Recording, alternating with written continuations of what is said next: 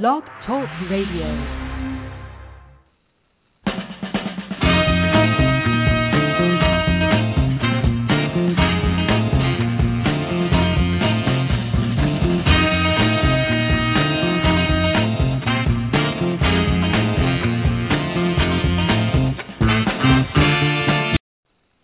Welcome. This is Marcia Nelson, your host of The New Feminine Wealth. I am thrilled today to have as my guests two of my colleagues here on sylviaglobal.com. And they have their own show. It's on just before mine. So next week, I want you to sit down uh, an hour and a half earlier with your cup of coffee and your first croissant and listen to my two guests on their show, which is Wealth Psychology with Emily and Jamie.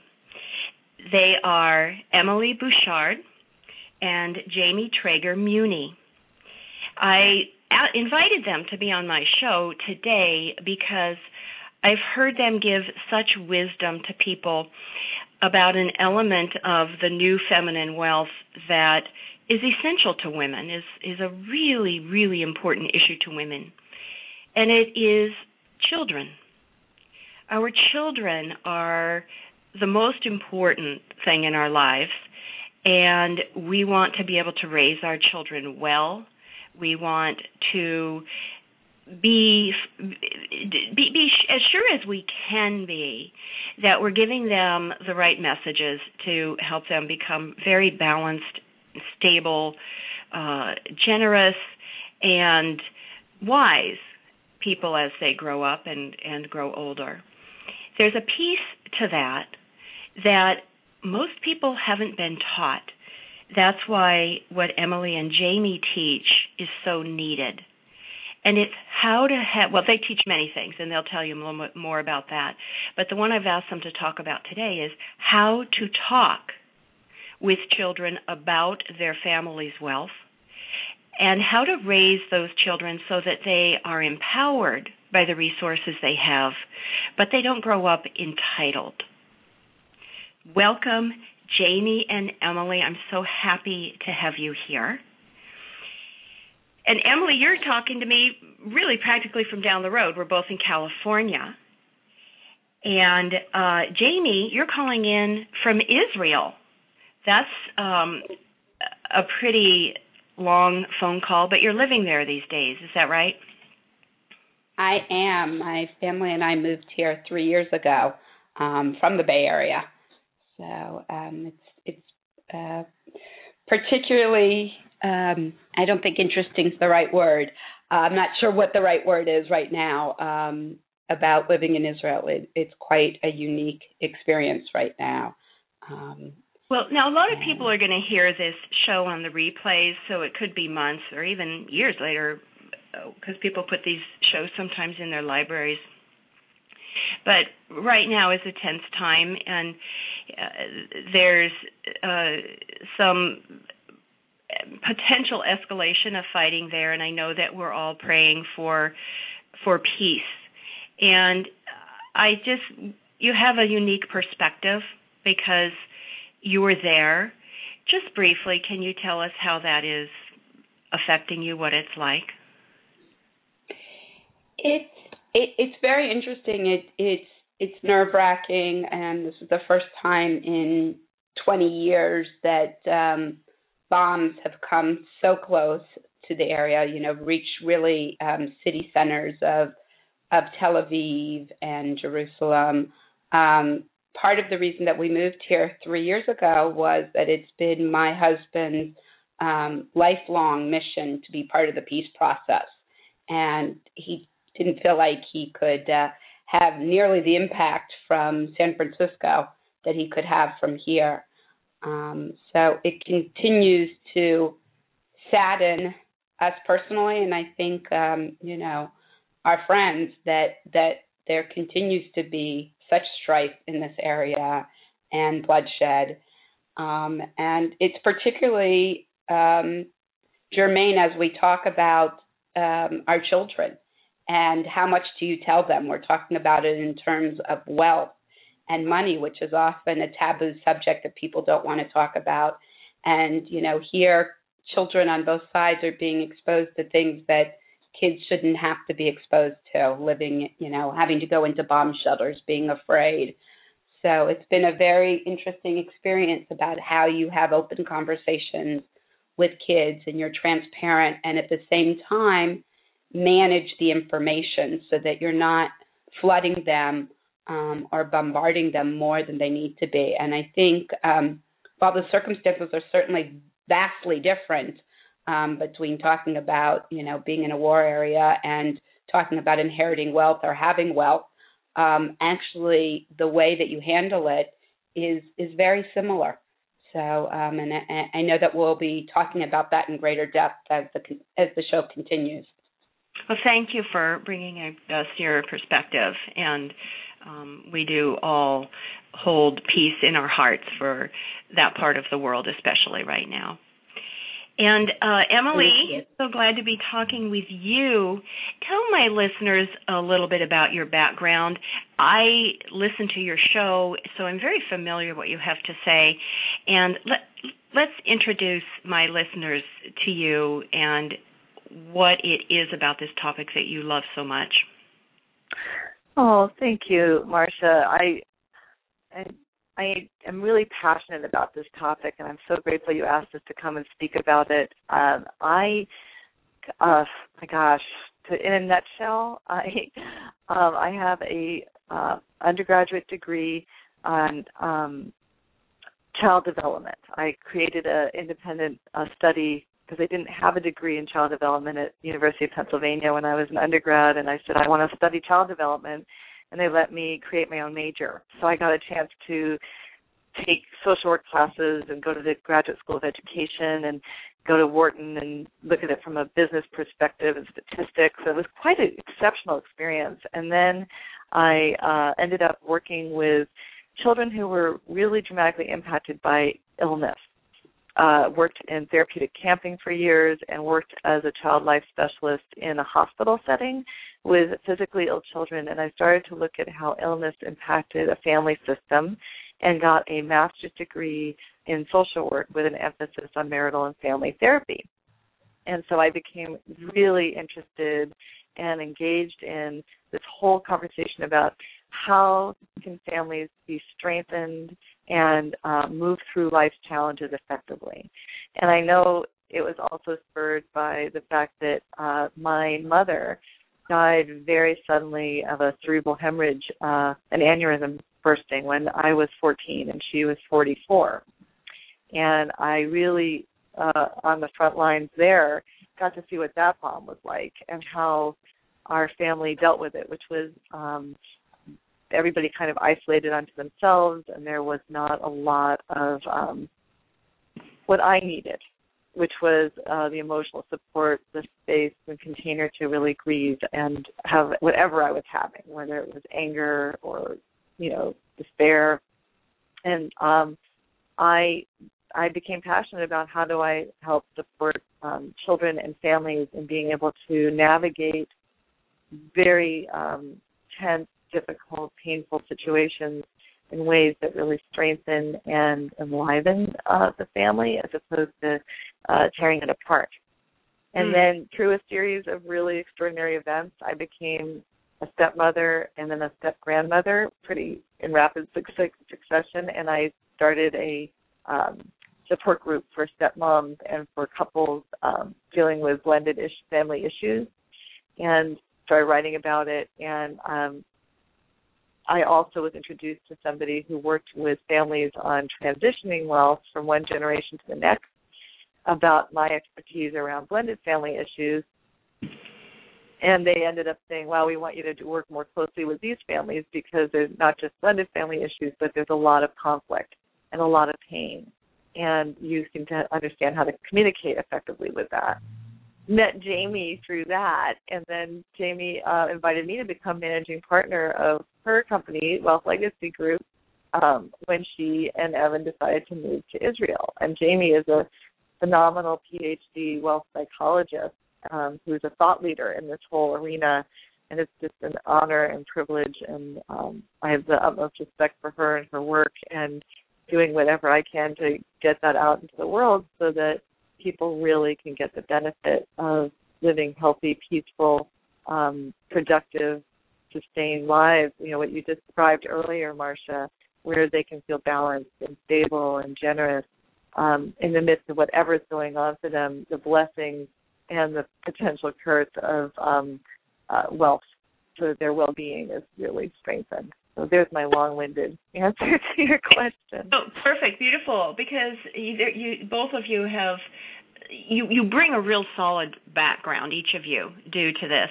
And i wanted my listeners to know that.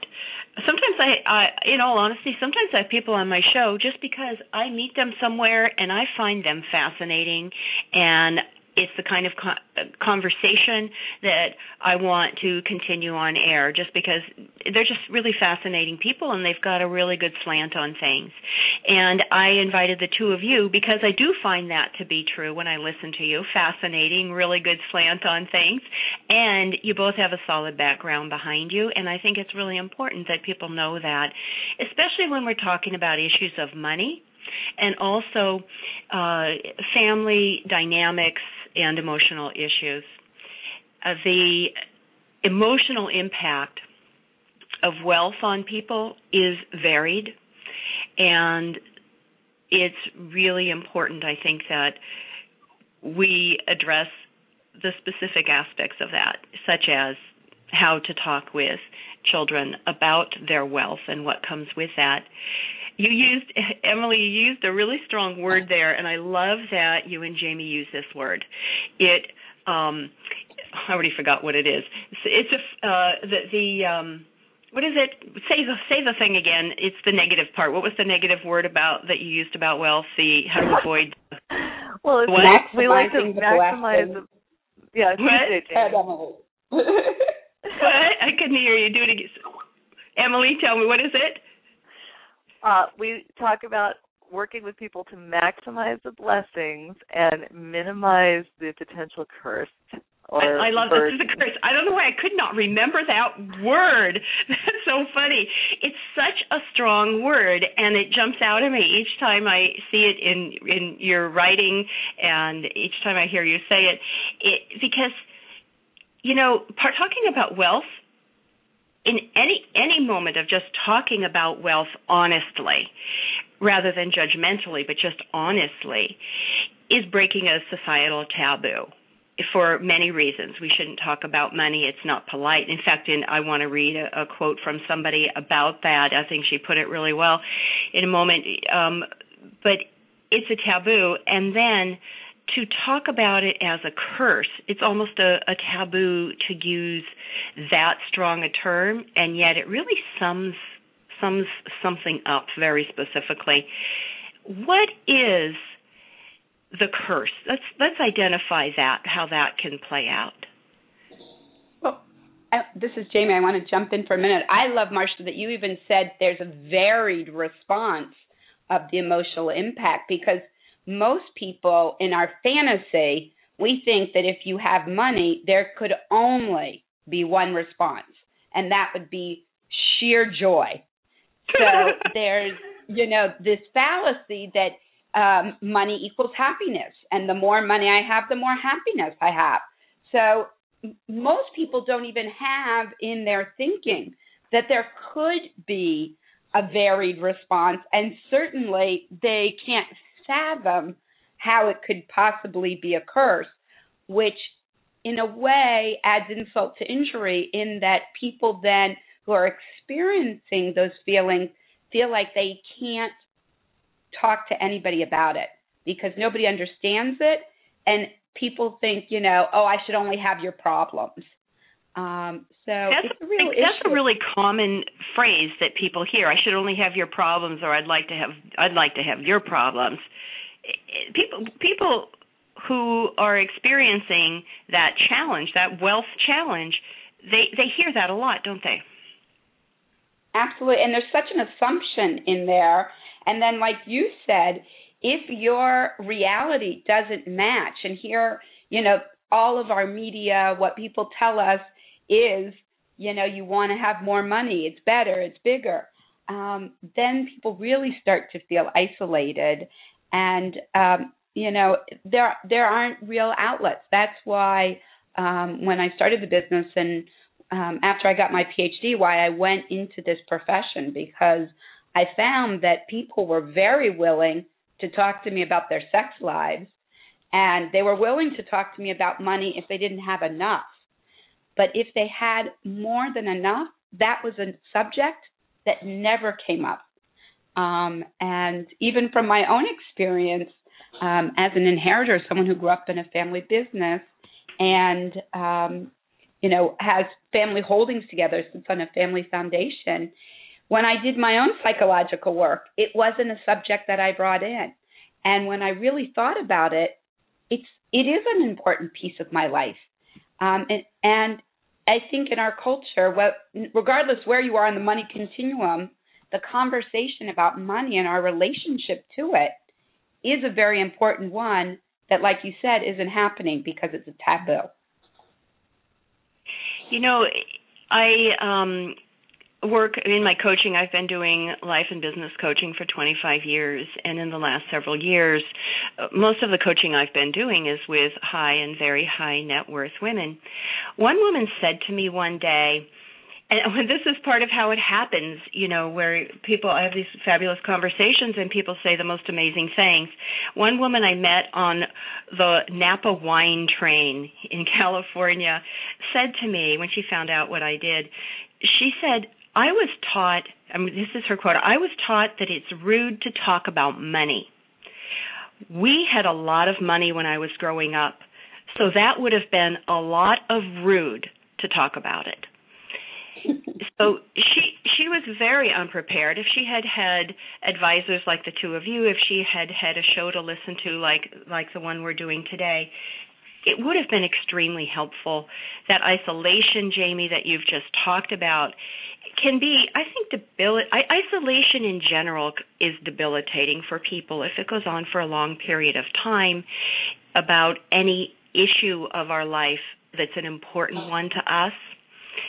And to be isolated because we can't talk about money in the ways we need to is extremely painful.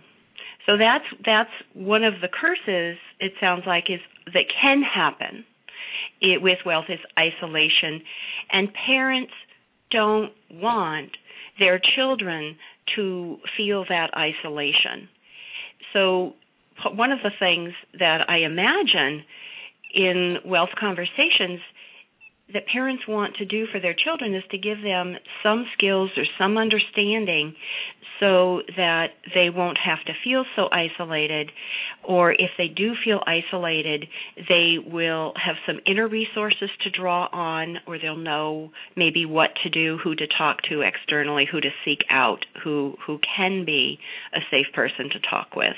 Is, does that ring true Absolutely, and it, it's one of the goals that Emily and I have, um, and I know one of all of our mission in um, on Sylvia Global is to really open up this conversation and break down some of this isolation.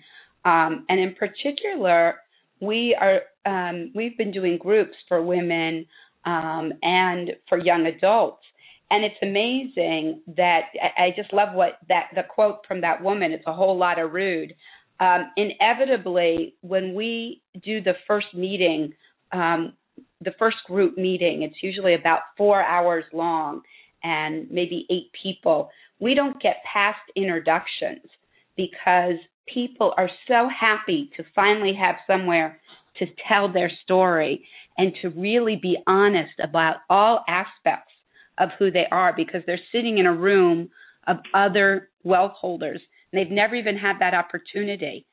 So I, I think that's one of the most important things as parents that we can also try to find for our children's children avenues and for ourselves where we can be having these important conversations just like there's moms groups that exist or you know breast cancer support groups whatever it is that there's really groups where there are other people that people can be in conversation about this very real experience let's get right into some specifics about how to have these conversations.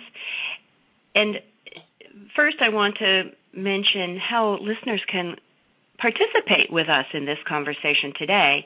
You can call us and you can speak with us online. We'd be thrilled. Uh, and the phone number to call is 347 215 6138. 347 215 6138. If you would prefer email, email to listeners with plural, listeners at sylviaglobal.com. Listeners at sylviaglobal.com and put new feminine wealth question in the subject line so the producer will pick it right out and forward it to me.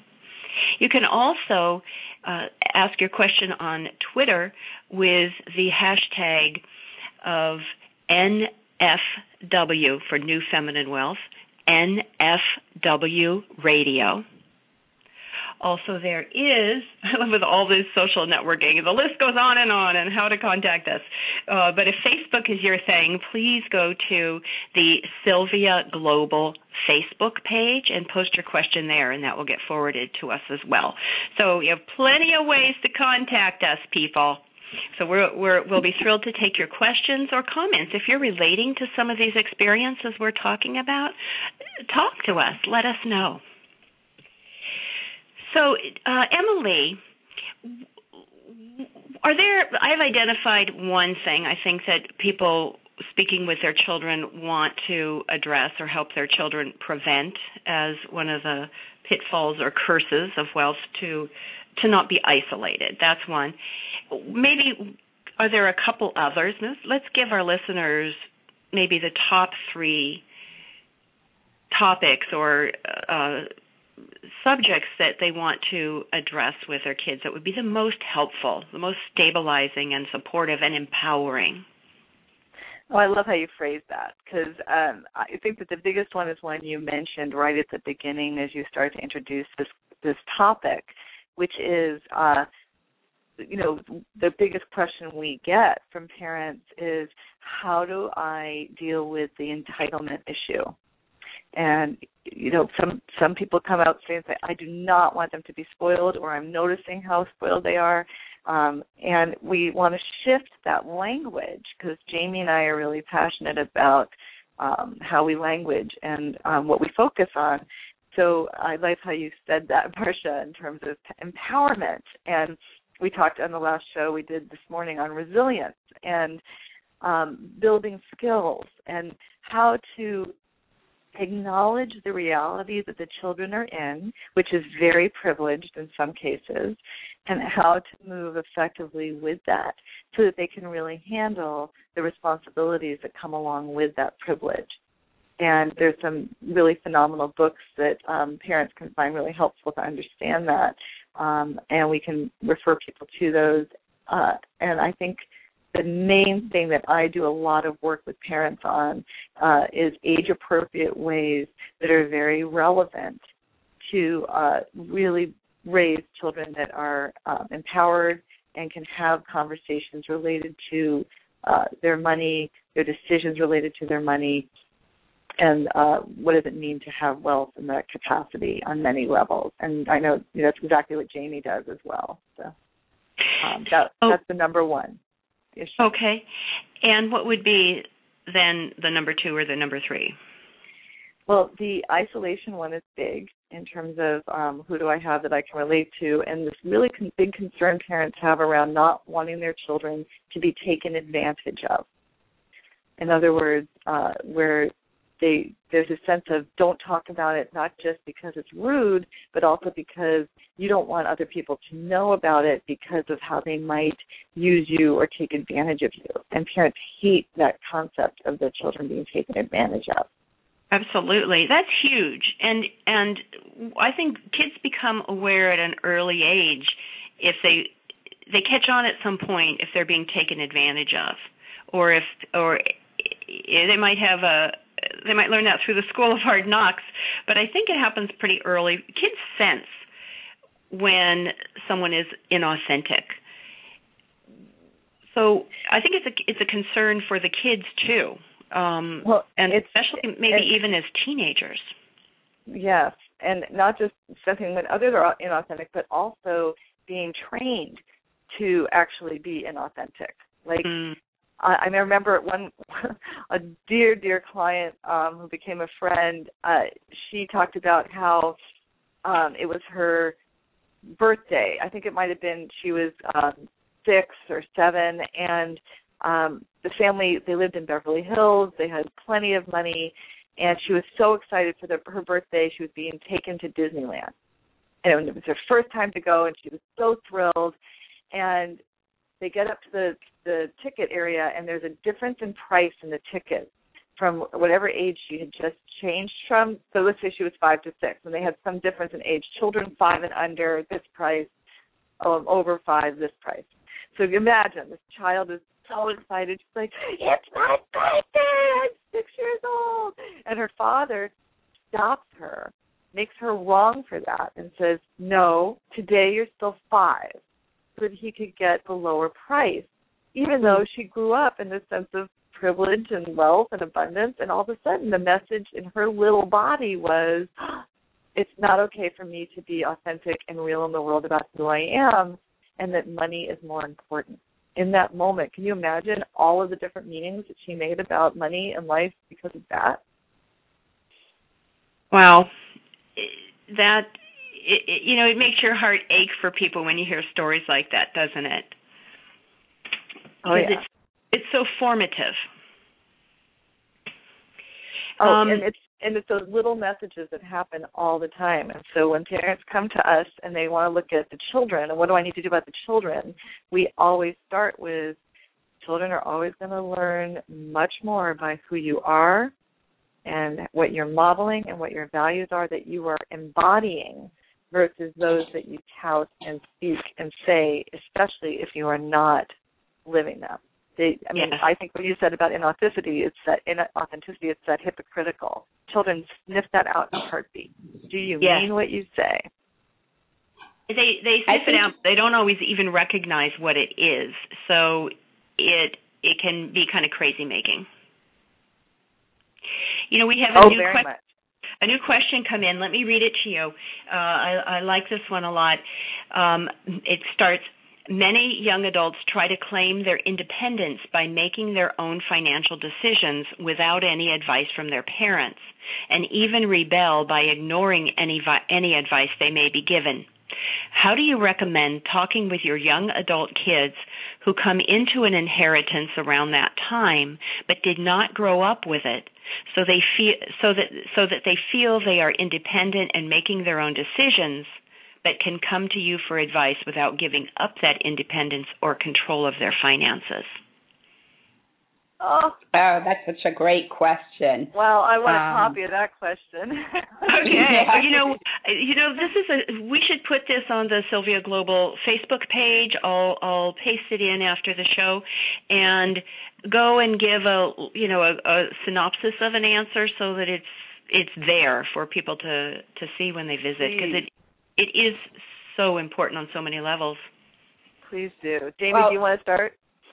I was thinking I, I'm going to give, you know, some of our proactive advice and then Emily, if you can follow up with, um, you know, more of the when when you're already in that situation.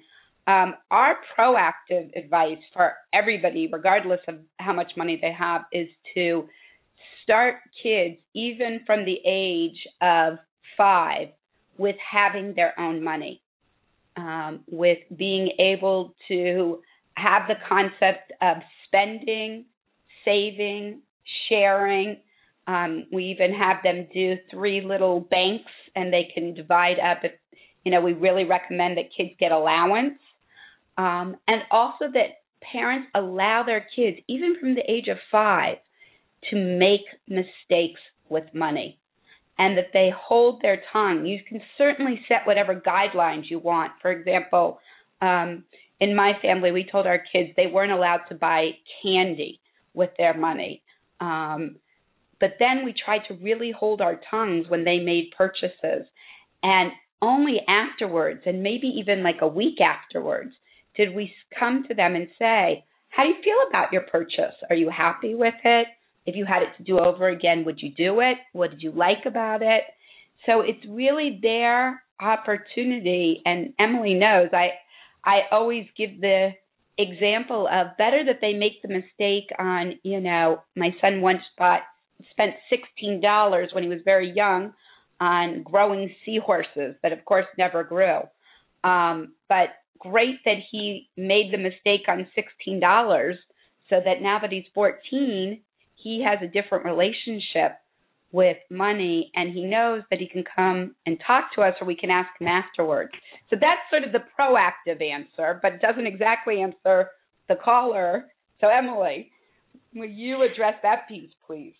Sure. Yeah, I'm happy to. And a couple of things I want to add to what Jamie said in terms of structuring. I'm, um, I have a client that's um, working with me on um, resilience with her two daughters that um, when we started working they were uh, six and eight and now I think they're um, 12 and 14.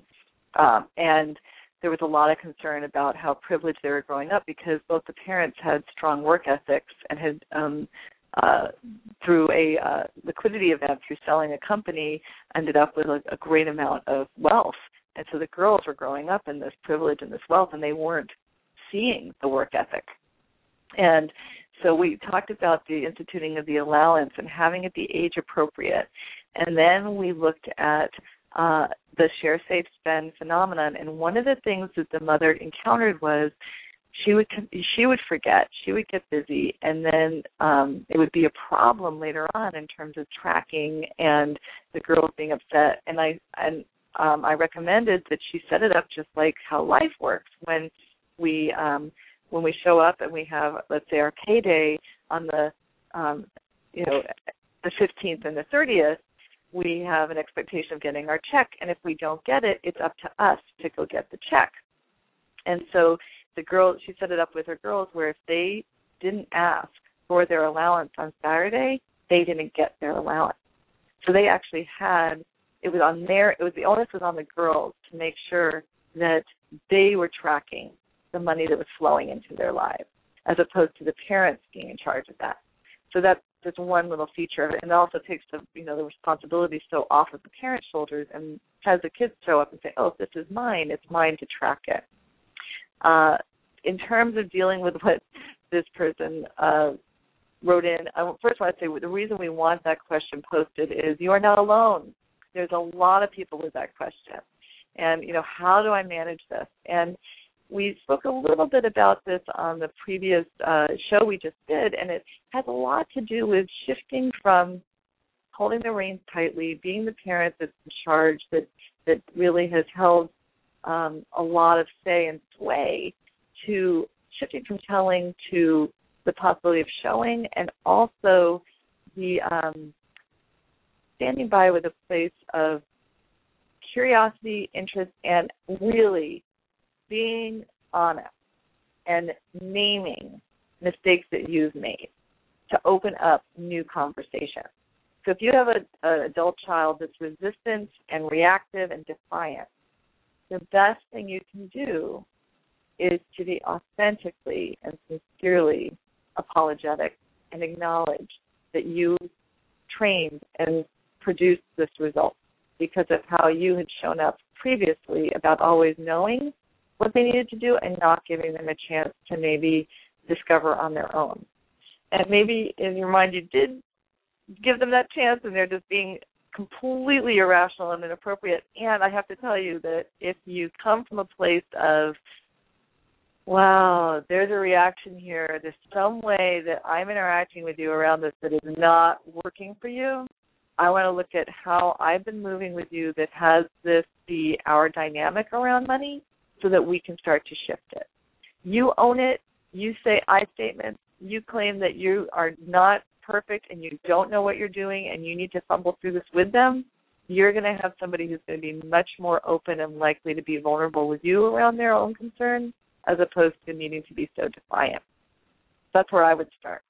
That's pretty brilliant. It's the word that keeps coming to me as I listen to both parts of what you have just said, Emily, is empowering, because what you've just described empowers the child in their own experience and gives an invitation for a different response, even though you might not be saying that directly to them. But also, as a parent, there's so often there's so so often times when we feel at the mercy of our kids' responses or our kids' behaviors or their personalities, and it feels really terrible to feel like we're we're almost victims of their unreasonableness.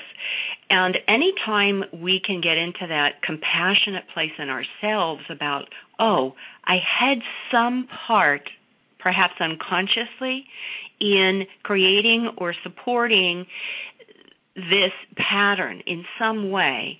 I find that empowering. It makes me feel like, well, now I'm engaged with this child, not simply at the mercy of their unreasonableness. And one of the things I want to caution people about is don't take this on as a mea culpa and feeling really guilty. That's not what this is about. This is about not taking it so personally so that you can then be in a position of listening to their experience around it. And I think a lot of us get caught up in, as parents, having to do it right and needing to have all the answers. And I think the more we can show up as vulnerable not knowing and just being really interested and curious about navigating this with them, the more they get to feel like they can show up with who they are. Yeah, that's a good point. I want to also mention a resource to listeners about that whole topic of how to empower kids by teaching them to be engaged with their money early on. I really liked that snippet of a suggestion and that that example that you gave, I have interviewed a woman. This is one of the women that I met somewhere and found out she was fascinating and very wise and had a lot to share. Kimberly Hudson. I interviewed her recently, uh, earlier this month, and part two of the interview will be next week at this time. Um, and and I encourage people to go back and listen to part one because in that conversation, she outlined exactly that experience of her te- her parents teaching her to be engaged with her money. She grew up in a very wealthy family. She knew she was going to inherit one day, although when the event happened, she was staggered by the amount. She she wasn't prepared. And yet she is so balanced and has her feet so on the ground and is so rooted in who she truly is. She has one of the healthiest relationships with money that I've encountered and she traced it in part well, definitely she traced it to really good parenting and the ways that you and I are, and people listening are all thinking about and, and talking about today. But she she traced it specifically to at seven years old, her parents started teaching her about money, and at, as a young teenager, she already started working for her money, but her parents sat her down and showed her how to use a checkbook and balance a checkbook, and they made it a really positive experience so that she loved doing it, and she felt empowered and engaged. And she said to this day, if she really needs something's bugging her, she just really needs a quick fix. Like instead of going to the freezer and getting out a half a gallon of ice cream, which in my world is a pretty good idea, uh, she she'll she'll physically get her checkbook. She said it doesn't work on QuickBooks. She gets her checkbook and she balances it. And it's purely because it's the, the neurology and her body experience a positive grounding balancing relationship with money and I, think when it's a visceral experience that we feel comfortable and at ease doing something like that that empowers ourselves, somebody's done something right along the way. So I really want to recommend that show with Kimberly Hudson. And then next week, uh, tune in for part two about that. It's pretty fascinating. I want to remind listeners you're listening to The New Feminine Wealth here on Sylvia Global at sylviaglobal.com. And my guests today are two hosts of another show here on Sylvia Global. It is Wealth Psychology with Jamie and Emily. And my guests are Emily Bouchard and Jamie Trager-Muney. You can join us. Call in. You know, that'd be fun. You can don't be afraid to talk to us. You can tell we're all really lovely people and we're having a fun conversation, so join us. And you can email at listeners at sylviaglobal.com. You can post a question on Twitter using the hashtag NFW Radio for New Feminine Wealth Radio, NFW Radio. And you can go to the Sylvia Global Facebook page and write your question there. And all of those those ways of contacting us will get forwarded here and we'll be addressing your question or sharing your experience so that you can be part of our conversation.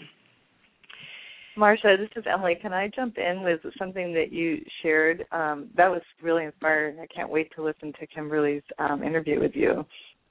Because uh, I'd love to give some parents some tips on how to make that experience pleasurable. Yes. Uh, I don't know about you, but I bet there's a lot of people whose bodies have the exact opposite response when it comes to balancing a checkbook and this is not pleasurable. And mo- the majority of households, the parents had that sense it's rude, and there was grumbling, or there were fights around money, or there was you know, it was behind closed doors. The opposite. So shifting that in your own body is really important because if your body is uncomfortable and there is an inner conflict around it, your children are going to pick that up. If they're like little antennas go up for that. So they have to feel like it's authentic. And so if it's not pleasurable, you can actually start with, hey, this is a necessity of life. And one of the things I recommend to parents who have school age children is to sit down with the children when the children are doing their homework, especially math homework, and saying, oh, it's math time. It's time for me to look at our current balances while you guys are doing your math homework. Or well i got the credit card bill. I need to check that out while you're doing that. So that it they see relevance and engagement. And it's like wow am i glad that i understand about math as i'm looking at all these numbers? So it gives the children a sense of oh it's not homework for homework's sake and i hate homework. It's like no this is part of life. And it may not be the most fun but you know what can we do to make it more pleasurable and one of the things that we know more than anything is children having quality time with their parents is the most important thing. And it is not about what you're doing. It's not about being entertaining. It's not about how much you've spent on them. It's about sitting down at the kitchen table with them and everybody doing something relevant to their lives. And that really matters. And if they see you, you know, oh, I can't get this this problem to work out and you're struggling through it, it helps them struggle through their homework too. And being persistent and engaging with it. That is huge and it makes a big difference. Let's let's go into a template. You know, I've been promising my listeners a template for conversations because when people when parents sit down to talk with their children about any subject that they themselves might not be comfortable with or they did not get the conversation done in a way that was uh, maybe the most helpful or the best or the most fluid a template can be really really helpful. We're, many people who are listening will be breaking new ground in their families to have this kind of conversation with their children about wealth. So let's give them some phrases to start with. What exactly, think in terms of template, what exactly should they say? They're going to say, What should I say? It's such a great question. Um, and I'm so glad that you want to give your listeners that level of support. Uh, one of the things I want to say is a great resource that we um, we have, and it's good for any family, um, is estate planning for the blended family and it's a book that I co-authored with a estate planning attorney who uh, turned consultant, uh, L. Paul Hood Jr. And the book looks at very nuts and bolts uh, issues related to estate planning, anything you could possibly imagine around it. And then uh, my voice comes in with how to have these conversations. And chapter two in this book goes in and gives a template, uh, not just for understanding how to have these conversations, but also who the different uh, aspects of yourself are that are coming forward that we call money types, like the uh, archetypal patterns in relationship to money one of the things that uh, we can offer you are some tips and strategies for how to open up the conversation and then also how to move when it does get a bit more heated. So, um, you know, I can jump in. Or Jamie, did you want to say something first? Well, I, I would just say, why don't you continue, and then I'll I'll follow you because, um, you know, our our thought is talk is good, eh, but you got to walk your talk. So continue with the talk part, and then we'll talk about walking your talk. Yeah, let's, great. Let's give talk that's like this is what they can say. Let's okay. start there. Let's just do that right away. So um, I'm to I'm to put that on its ear a little bit. I know you you might not be happy with me, Marcia, but it's way more about listening than what you say. So it's all about setting the context for a great conversation. So don't be so worried about like like the w- exact words you're going to say, but more about the spirit in which you are opening up the conversation and how you're going to allow for the best flow. Because communication is way more about listening than speaking. So the 1st mm-hmm. thing to do is you want to define your conversation up front. So um, I'm thinking about uh, some parents I was working with just recently, and they have two daughters, and they want them to have a, a greater sense of ownership around the amount that's being spent in their lives. And so they're going to open up a conversation with their daughters after dinner while they're all at the table, with opening it up from a place of, have you guys considered how much it actually uh, costs and what we spend in order for you to be able to fly and stay in the hotels for the swim meet that we're going to next week? And be in a mood of discovery. So it's about the mood that you bring to it. So it's not about, they may say it with different words than what I just said, but it's opening up the conversation around let's explore something together. Not from a place of telling and I'm going to show you how this is. It's not that mood. It's a mood of openness and being reflective and wondering. And then the girls are like, you know, no, or well, you guys just write a check, or don't you just go to that machine and get more money out? You know, like whatever it might be. Like, yeah, you know, we were thinking that maybe you didn't really know where it comes from and how we go about making these decisions. And it's important for us to reflect on how much we actually are spending so we can track it. Not that it's a problem, not that we shouldn't be spending it, but it's important to track our spending. So then they set the stage for the conversation. Is this what you're looking for, Marcia? Because I want to make sure you're getting what you want. Yeah, you know, just anything. I think it's you're right. It's about uh, people need a jump start to start the conversation, and your point about listening is super important too because there's a way to do that where parents don't have to provide all the information, information, say the right things, but a conversation is about getting it started and then the listening and and and and setting the context for it. Yes, and continuing to hold that. So what we often recommend is that people notice and look at when their body and their posture is open and relaxed or when it starts to get a bit contracted or their jaw starts to get a little bit tight or they have a sense of how it should look drop those. The moment you experience any kind of contraction, that's when you want to take a breath in.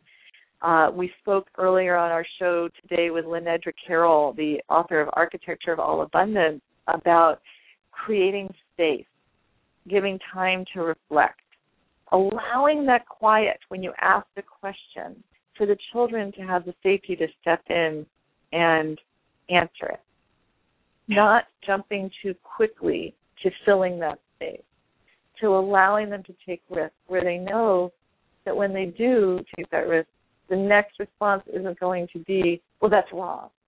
So that's the next piece is when you're having these conversations, using phrases like, oh, that's interesting, or I'd never considered it that way, or oh, well, from that perspective, what do you see there? Like, so that there's a continued opening for the children to be in their own discovery around what it is you're talking about because they're continually looking for you. Anytime you ask a question of what is the right answer and how do I give you the right answer that's going to make you happy. Mm. Uh, Jamie, the walking the talk part, I'm intrigued and I want to first listen, I mean, read a listener's question that just came in. Uh, and you know, you're giving me the idea. Today is about getting the conversation going. We might want to do another show on the walking your talk because I don't want that to be rushed at the end. That's so important. Um, and we'll maybe say something in a few minutes about that, but I'd like to develop that in a future show. Does that sound good Absolutely. to you? Absolutely.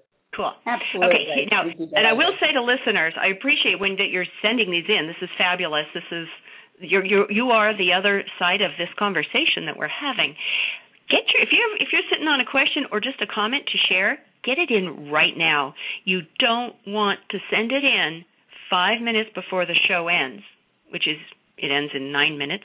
So you just send it in now before the five minute point because it's so terrible to finally send your mess your your thing your question in and then we don't get to have time to answer it. So if you're sitting on one, send it right away and we'll we'll and put it in. It, if you if you can't get it in time, you can post it on um, the Sylvia Global Facebook page, and we will get to it. So we want to make sure that you stay engaged. This is great. Yeah, yeah, and that's great to put it on there. Then everybody gets to read it later too. Okay, here's the question. I came into a sudden inheritance when my mother passed around the holidays. This makes the holidays especially difficult for me on an emotional level. Do you have any advice or encouragement as we enter the holiday season? Also, my biggest challenge is figuring out who to tell and who not to tell about my inheritance. So that's a two-parter, both really important. And this is, you know, we're right. This show is uh, airing two days before Thanksgiving. Christmas follows quickly, although the year is full of. You know, every few months there's a holiday gathering when families get together. So that part one is really poignant about talking with families or also just entering the holiday season. So Jamie, what do you think about that? Where what would you suggest to this listener? Well, they're they're both fabulous questions, and you know, starting with the one about the holidays, I think this is an opportunity. It also sounds like it was just a, a recent um, death. That this is an opportunity to start a ritual um, and to, even though it's a sad occasion because you're remembering, try to remember your mother with joy and to maybe think about the values that she held most dear um, and then honor her in some way. Um, it could be with part of your inheritance. Maybe she had certain causes that were very important to her. Maybe it's with your time that she was um, a generous teacher, and so you volunteer with children. Um, and that you know you could work with your family to say, how can we use this time of thinking about our mom's passing and having it coincide with the holidays to have it be as joyful as possible and really to honor her memory um, and to help her. We did a, a, a call two weeks ago or a week ago about living your legacy now. So helping to have her legacy live on, whatever that legacy might be. Lovely. Yeah, it's so important. Um, the holidays can be very, very bittersweet, and um, really want to acknowledge uh, the listener for reaching out and asking for support. And we would encourage you to do that with uh, your loved ones as well. And again, there's this sense in our culture of, you know, putting on the the best face you can, and you know sometimes it could be um, as significant as as Jamie was saying in creating the ritual, is creating the space to be able to really ask for what you need. Like, let's go around and everybody say what we miss most about mom, and having it be okay to cry, or um, even allowing other emotions to come forward. Like, you know, one thing that I don't miss, even though that might be really sacrilegious, is that can really open up the space too for you know it's okay to really honor and acknowledge all aspects of the human being that was lost and who we are now.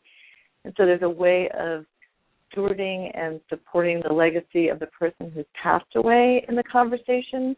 And then there's also a real power that can come from saying and this is my personal way of expressing that which really matters to me that i really am grateful that i was able to cultivate um, as a result of being her daughter, so that there's a way of owning your own uh, uh, gifts and your perspective. And so, like, if let's say the your mother really loved animals and you're really passionate about the environment, maybe there's a way of um, honoring both in some way, or um, uh, just allowing your creativity to come forward with that. And um, Jamie, do you want to speak a little bit about um, when and how to talk to people about inheritance? Yeah, let's do a minute on that. Um, I I think that is. Um, I'll try to sum it up in a minute. It's it's a big question and it, it is challenging. Um, I would say you can always um, tell people later. So I always advise my clients to be cautious and to test the waters and to get a sense. Um, and what I find, again, you know, this will go for our next show about walking your talk. What's even more important about the words and how you let friends know is how you've accepted it yourself. Because if you feel comfortable with your inheritance and then you tell people, they'll also be very comfortable with it. If you feel very ambivalent and you're worried about being judged and what might you lose your friends, then people can pick up on that and they can be responding to that um, that emotional energy even more t- than what you said. So often I think it, it makes sense for people to really get comfortable with being an inheritor, and it's not something that people feel very comfortable saying. You know, it, it, it often we've had the conversation with I've had the conversation with many clients that it's a little bit like coming out as being gay or bisexual um, that you know there's there's the fear of the judgment that other people might have. So um, I think that could be another topic of another show um, in and of itself because it's something that inheritors really struggle with. And again, this caller is not alone in that question. Well, you know, I yeah. uh, just that bit you gave to uh, that to really look at how comfortable am I, and to the assignment then is to do the work to become really comfortable and at home in your own skin with being an inheritor. And then how to do the conversation is secondary to that. But the real influencer is is how comfortable you are or are not. And i would love to do another show on that. That's an incredibly important part of the new feminine wealth. I want to uh, give listeners a way to reach you. Now, is the website for them to go to um, the well? What is I should ask you rather than say the wrong one and imprint that. Thank you. It's wealthlegacygroup.net. And under our services, we have different sections around inheritors, couples, blended families, women. So you can really find that which is most meaningful to you. And uh, you know, I think what you're providing here, Marcia, is so so important, and we're going to make sure your show is one of the resources that we add to the site. Really Thank valuable. Thank you. You know, and I think listeners here, I'm going to give you your Tuesday morning schedule at 8 a.m. Pacific time, California time. You're going to be sitting down uh, and listening to Amy, um, Amy, Emily to Emily and Jamie. Oh, I combined your names. I said, there you go. hey, you're like a Jennifer now. I mean, uh, what is it? You know when they combine Jennifer and oh, I can't even do it again. Oh yeah. But you know, yeah. you're, you're like these Hollywood people with a pair with a combined name. So, but but let's say Emily and Jamie at 8 a.m. Pacific time for uh, wealth wealth psychology with Jamie and Emily You're going to sit down with your cup of coffee or your tea and your croissant, and you're going to listen, enjoy, and learn fabulous things, and you're going to find a lot that you relate to on that show. Then you'll have a half hour to get up, stretch, do a couple of minutes of Pilates, get another cup of tea, get another croissant because you just did Pilates, and sit down and at 9:30 you'll you'll listen to the new feminine wealth. Thank you so much for joining us. Have a great week.